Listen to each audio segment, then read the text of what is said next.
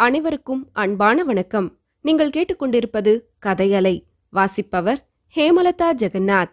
திரு. கல்கி எழுதிய பொன்னியின் செல்வன் அத்தியாயம் நாற்பத்தி ஆறு மக்களின் முணுமுணுப்பு.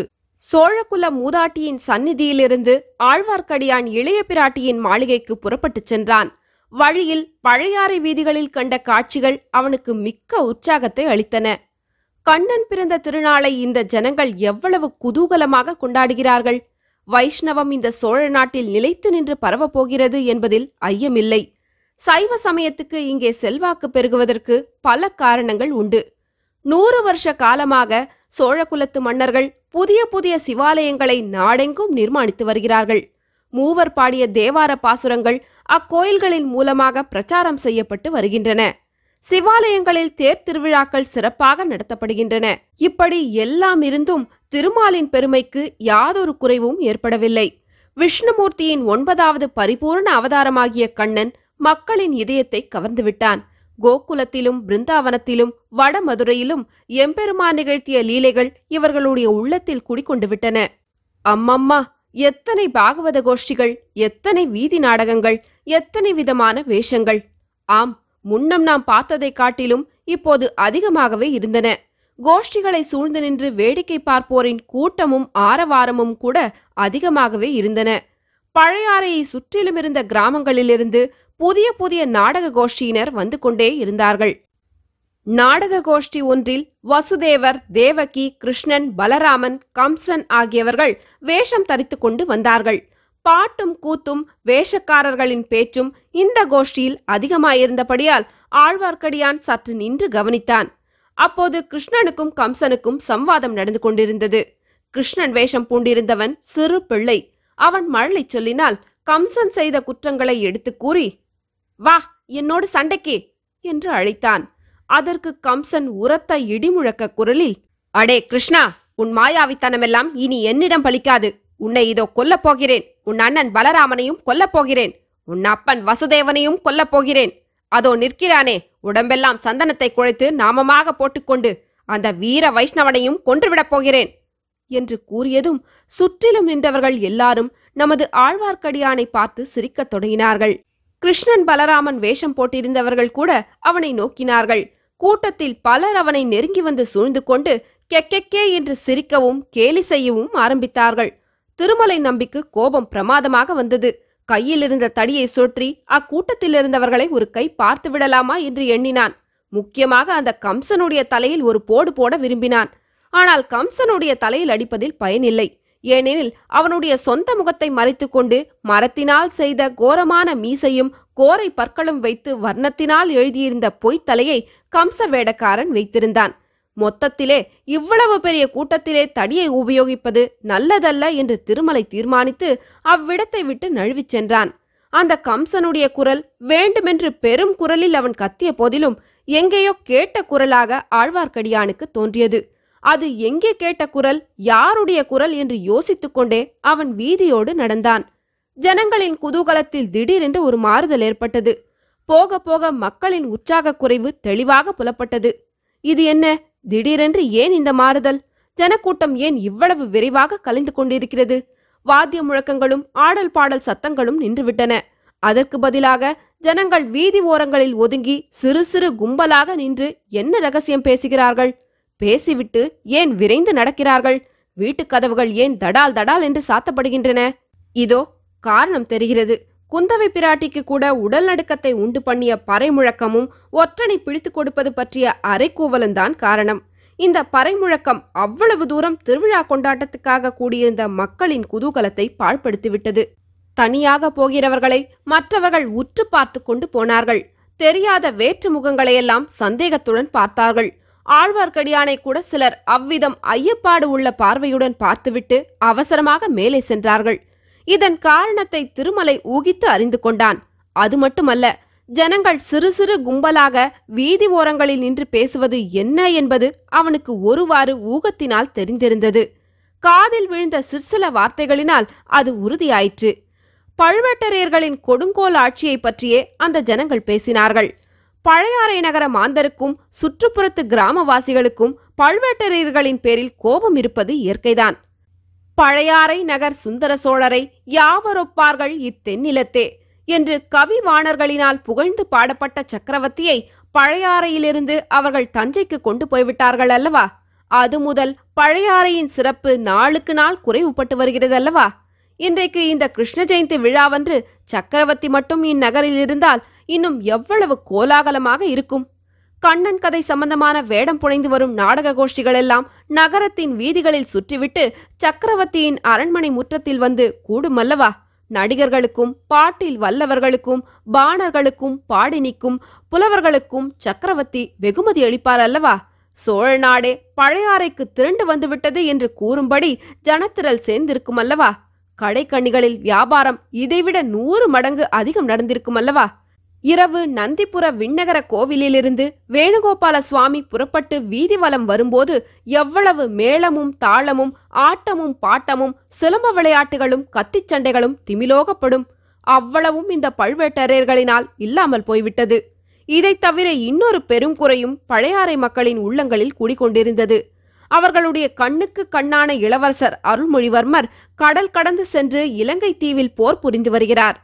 பழையாறையின் நாலு படைவீட்டு பகுதிகளையும் சேர்ந்த பதினாயிரம் வீரர்கள் இளவரசர் தலைமையில் ஏழு நாடு சென்றிருக்கிறார்கள். காடும் மலையும் நிறைந்த அந்த நாட்டில் தமிழகத்தின் மானத்தையும் வீர பண்பையும் நிலைநாட்டுவதற்காக அவர்கள் போர் புரிந்து வருகிறார்கள். கொடும்பாளூர் இளங்கோ அந்த ஏழு நாட்டுக்கு படையெடுத்துச் சென்று போர்க்களத்தில் முன்னணியில் நின்று மார்பில் வேலை தாங்கி உயிரை விடவில்லையா? எஞ்சியிருந்த சோழ வீரர்கள் அத்தனை பேரும் இறுதி வரை போரிட்டு மடியவில்லையா? அப்படி இருந்தவர்களின் ஆவிகள் அமைதியூறும் பொருட்டு மீண்டும் புலிக்கொடியின் வெற்றியை அந்த ஈழத்தீவில் நிலைநாட்டுவதற்காகவே இளவரசர் அல்மொழித்தேவர் சென்றிருக்கிறார். அவருடைய தலைமையில் போரிடும் நம் வீரர்களுக்கு இந்த பழுவேட்டரையர்கள் உணவும் துணியும் பணமும் ஆயுதமும் அனுப்ப மறுக்கிறார்களாமே. இது என்ன அநியாயம்? இப்படி உண்டா? தஞ்சாவூர் கோட்டையில் உள்ள தானிய களஞ்சியங்களில் ஏராளமாக நெல்லை பரப்பி வைத்திருக்கிறார்களே. அவ்வளவும் என்னத்திற்கு? நூறாண்டு காலமாக அரண்மனை பொக்கிஷங்களில் சேர்ந்திருக்கும் பணம்தான் எதற்கு? இந்த சமயத்தில் நம்முடைய வீரர்களுக்கு பயன்படாத தனமும் தானியமும் என்னத்திற்கு? எல்லாவற்றையும் இந்த பழுவேட்டரையர்கள் என்ன செய்யப் போகிறார்கள்? சாகும்போது யமலோகத்துக்கு தங்களுடன் கொண்டு போகப் போகிறார்களா? இப்படியெல்லாம் சில காலமாகவே சோழ நாட்டு மக்கள் முணுமுணுத்துக் கொண்டிருந்தது திருமலை நம்பிக்கு தெரிந்திருந்த விஷயம்தான். அதிலும் பழையாறை மக்களுக்கு இது விஷயமாக கோபம் அதிகமாக இருப்பதும் இயற்கையே. ஈழ நாட்டுக்கு போர்க்களத்துக்கு சென்றிருக்கும் பதினாயிரம் வீரர்களின் பெண்டு பிள்ளைகளும் உற்றார் உறவினரும் இந்த மாநகரில் இன்னும் வசித்து வருகிறார்கள் அல்லவா? ஆகவே பழுவேட்டரையர்களின் கட்டளையின் பேரில் குற்றம் செய்துவிட்ட ஒற்றனை பற்றி பறைமுழங்கி அரைக்கூவியதை பழையாறை மக்கள் விரும்பவில்லை. பழுவேட்டரையர்கள் மீது தங்களுக்குள்ள குறைகளைப் பற்றி பேசிக் கொள்வதற்கு அது ஒரு காரணமாயிற்று. ஒற்றனாம் ஒற்றன். எந்த நாட்டிலிருந்து ஒற்றன் இங்கே வந்துவிடப் போகிறான்? குமரிமுனையிலிருந்து வடபெண்ணை வரையில்தான் புலிக்கொடி பறந்து வருகிறதே. ஒற்றனை அனுப்பும்படியாக வேட்டரசன் யார் அவ்வளவு பலசாலியாக இருக்கிறான். இந்த பழுவேட்டரையர்களுக்கு பிடிக்காதவன் யாராவது இருந்தால் அவர் பேரில் ஒற்றன் என்ற குற்றம் சாட்டி தீர்த்து விடுவார்கள் அல்லது பாதாள சிறையில் தள்ளி விடுவார்கள். இருந்தாலும் நமக்கெண்ணத்திற்கு வம்பு? அதிகாரம் அவர்களுடைய கையில் இருக்கிறது. நியாயம் அந்நியாயம் எது வேணுமானாலும் செய்வார்கள்.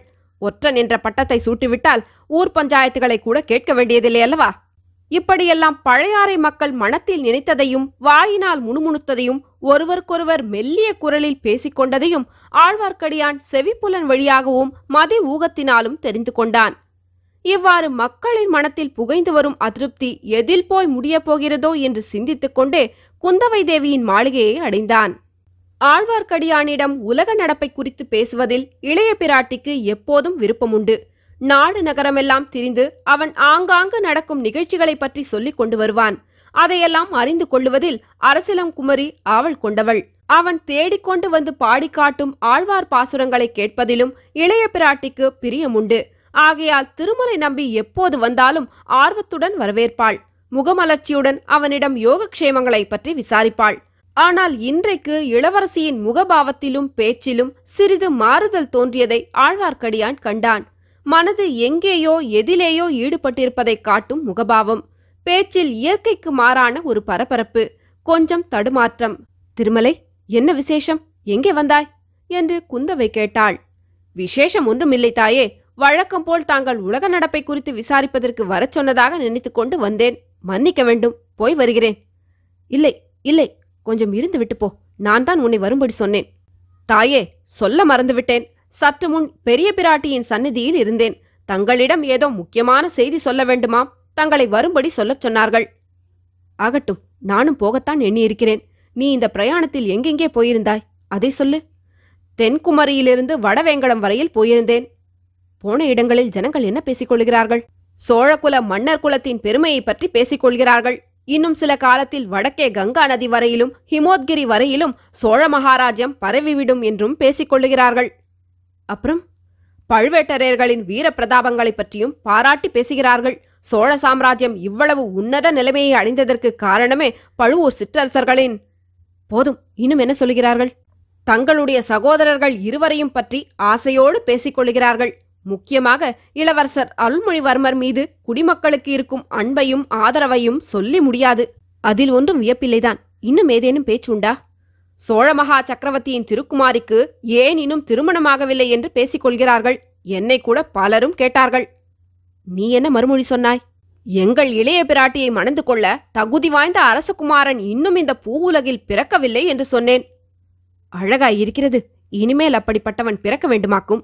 அவன் பிறந்து கல்யாண வயதை அடைவதற்கு முன்னால் நான் கிழப்பாட்டி ஆகிவிடுவேன் என் விஷயம் இருக்கட்டும் திருமலை. வேறு ஏதாவது பேச்சு உண்டா? ஏன் இல்லை? சிவஞான யோகீஸ்வரராக போவதாய் சொல்லிக் கொண்டிருந்த மதுராந்தகத்தேவர் திடீரென்று கல்யாணம் செய்து கொண்டதைப் பற்றி பலரும் ஆச்சரியப்படுகிறார்கள். உன் அருமை சகோதரி ஆண்டாளை போன்ற பக்த சிரோமணியாகப் போவதாக சொல்லிக் கொண்டிருந்தாயே அவள் இப்பொழுது எப்படி இருக்கிறாள்? அவளுக்கு என்ன குறைவு தாயே? பெரிய பழுவேட்டரையரின் அரண்மனையில் சர்வாதிகாரிணியாக ஆட்சி செலுத்தி வருகிறாள். பழுவேட்டரையரின் அரண்மனையில் மட்டும்தானா? இந்த சோழ ராஜ்யத்துக்கே அவள்தான் சர்வாதிகாரிணி என்றல்லவா கேள்விப்பட்டேன்?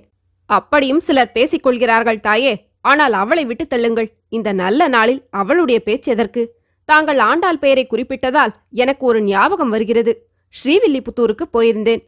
பட்டர்பிரான் விஷ்ணு சித்தரின் பாடல்கள் சிலவற்றை தெரிந்து கொண்டேன். இதை கேளுங்கள் அம்மா. கண்ணன் பிறந்த திருநாளைப் பற்றிய பாடல். வண்ண மாடங்கள் சூழ்ந்திரு கோட்டியூர் கண்ணன் கேசவன் நம்பி பிறந்தினில். எண்ணெய் சுண்ணம் எதிர் எதிர் தூவிட கண்ணன் முற்றம் கலந்தளராயிற்றே. ஓடுவார் விழுவார் உகந்தாளிப்பார். நாடுவார் நம்பிரான் எங்குற்றான் என்பார். பாடுவார்களும் பல்பறை கொட்ட நின்று ஆடுவார்களும் ஆயிற்று ஆய்ப்பாடியே. இன்றைக்கு நம் பழையாறை நகரமும் ஆயர்பாடி போலவே ஒரே குதூகலமாய் இருக்கிறது தாயே. குதூகலமாய் இருக்கிறது சரிதான். ஆனால் சற்று முன்னால் வேறொரு விதமான பறை கொட்டிற்றே. அது என்ன திருமலை? இந்த கேள்விக்காகவே ஆழ்வார்க்கடியான் காத்துக் கொண்டிருந்தான். யாரோ ஒற்றனாம் தப்பித்துக் கொண்டானாம் அவனை பிடித்துக் கொடுப்பவர்களுக்கு பரிசு கொடுப்பார்களாம். அதையெல்லாம் பற்றி நான் என்ன கண்டேன் தாயே? உனக்கொன்றும் தெரியாதா? யாராயிருக்கும் என்பது பற்றி சந்தேகம் கூட இல்லையா? மனதில் ஒரு சந்தேகம் இருக்கிறது. ஆனால் அதை பற்றி பேசுவது அபாயம். தெருவீதியில் நான் நடந்து வந்தபோது என்னை கூட சிலர் முறைத்து பார்த்து கொண்டு போனார்கள். என்னை யாரேனும் பிடித்து கொண்டு போய் பாதாள சிறையில் போட்டுவிட்டால் உன்னை பிடிப்பதற்கு தலையில் கொம்பு முளைத்தவர்களா இருக்க வேண்டும். உன் மனதில் தோன்றியதை என்னிடம் சொல்லலாம் என்றால் சொல். நான் உன்னை காட்டிக் கொடுத்து விடுவேன் என்ற எண்ணமில்லையே கிருஷ்ணா கிருஷ்ணா அப்படியெல்லாம் ஒன்றுமில்லை. வீரநாராயணபுரத்தில் ஒரு வீர வாலிபனை பார்த்தேன். அவன் தஞ்சாவூர் போகிறதாக சொன்னான். எதற்காக? என்று சொல்லவில்லை. என்னை பல கேள்விகள் கேட்டான். குந்தவை பரபரப்புடன் அவன் எப்படி இருந்தான்? என்றாள். பெரிய குலத்தில் பிறந்தவனைப் போல காணப்பட்டான். முகம் களையா இருந்தது. ஊக்கமும் உள்வலியும் கொண்டவன் என்று தெரிந்தது. உன்னிடம் என்ன கேட்டான்? சக்கரவர்த்தியின் உடல் நிலைமையைப் பற்றி கேட்டான். அடுத்தபடி பட்டத்துக்கு வரவேண்டியவரைப் பற்றி கேட்டான். இலங்கை சென்றிருக்கும் இளவரசரைப் பற்றி கேட்டான். பிற்பாடு குடந்தை ஜோதிடரிடமும் அதே கேள்விகளை கேட்டதாக அறிந்தேன். ஆஹா குடந்தை ஜோதிடர் வீட்டுக்கு அவன் வந்திருந்தானா? இப்போது ஞாபகம் வருகிறது. தாங்கள் ஜோதிடர் வீட்டில் இருந்தபோதே அவன் தடபுடல் செய்து கொண்டு உள்ளே வந்து விட்டானாம். நல்ல வேளையாக தங்களை அவன் தெரிந்து கொள்ளவில்லையாம். நான் நினைத்தது சரியாய் போயிற்று. என்ன தாயே நினைத்தீர்கள்? அந்த முரட்டு வாலிபனுக்கு சீக்கிரம் ஏதாவது ஆபத்து வரலாம் என்று நினைத்தேன். தாங்கள் நினைத்தது சரிதான். அவன்தான் ஒற்றன் என்று சந்தேகிக்கிறேன். அவனை பிடிப்பதற்குத்தான் பழுவேட்டரையர்கள் பரிசு கொடுப்பதாக பறையடித்திருக்கிறார்கள் என்று தோன்றுகிறது. திருமலை எனக்கு ஒரு உதவி செய்வாயா? கட்டளையிடுங்கள் தாயே. அந்த வாலிபனை நீ எப்போதாவது பார்க்க நேர்ந்தால் பிடித்து கொடுத்து பரிசு பெற்றுக் கொள்ளட்டுமா? வேண்டாம் வேண்டாம். என்னிடம் அழைத்து கொண்டு வா. அவனிடம் எனக்கு முக்கியமான காரியம் ஒன்று இருக்கிறது. ஆழ்வார்க்கடியான் அதிசயமடைந்தவனைப் போல் சிறிது நேரம் குந்தவை பிராட்டியை பார்த்து கொண்டு நின்றான். பின்னர் அதற்கு அவசியம் ஏற்படாது தாயே. நான் அவனை தேடி பிடித்து வர அவசியம் நேராது. அவனே தங்களை தேடிக்கொண்டு வந்து சேர்வான் என்றான் தொடரும்.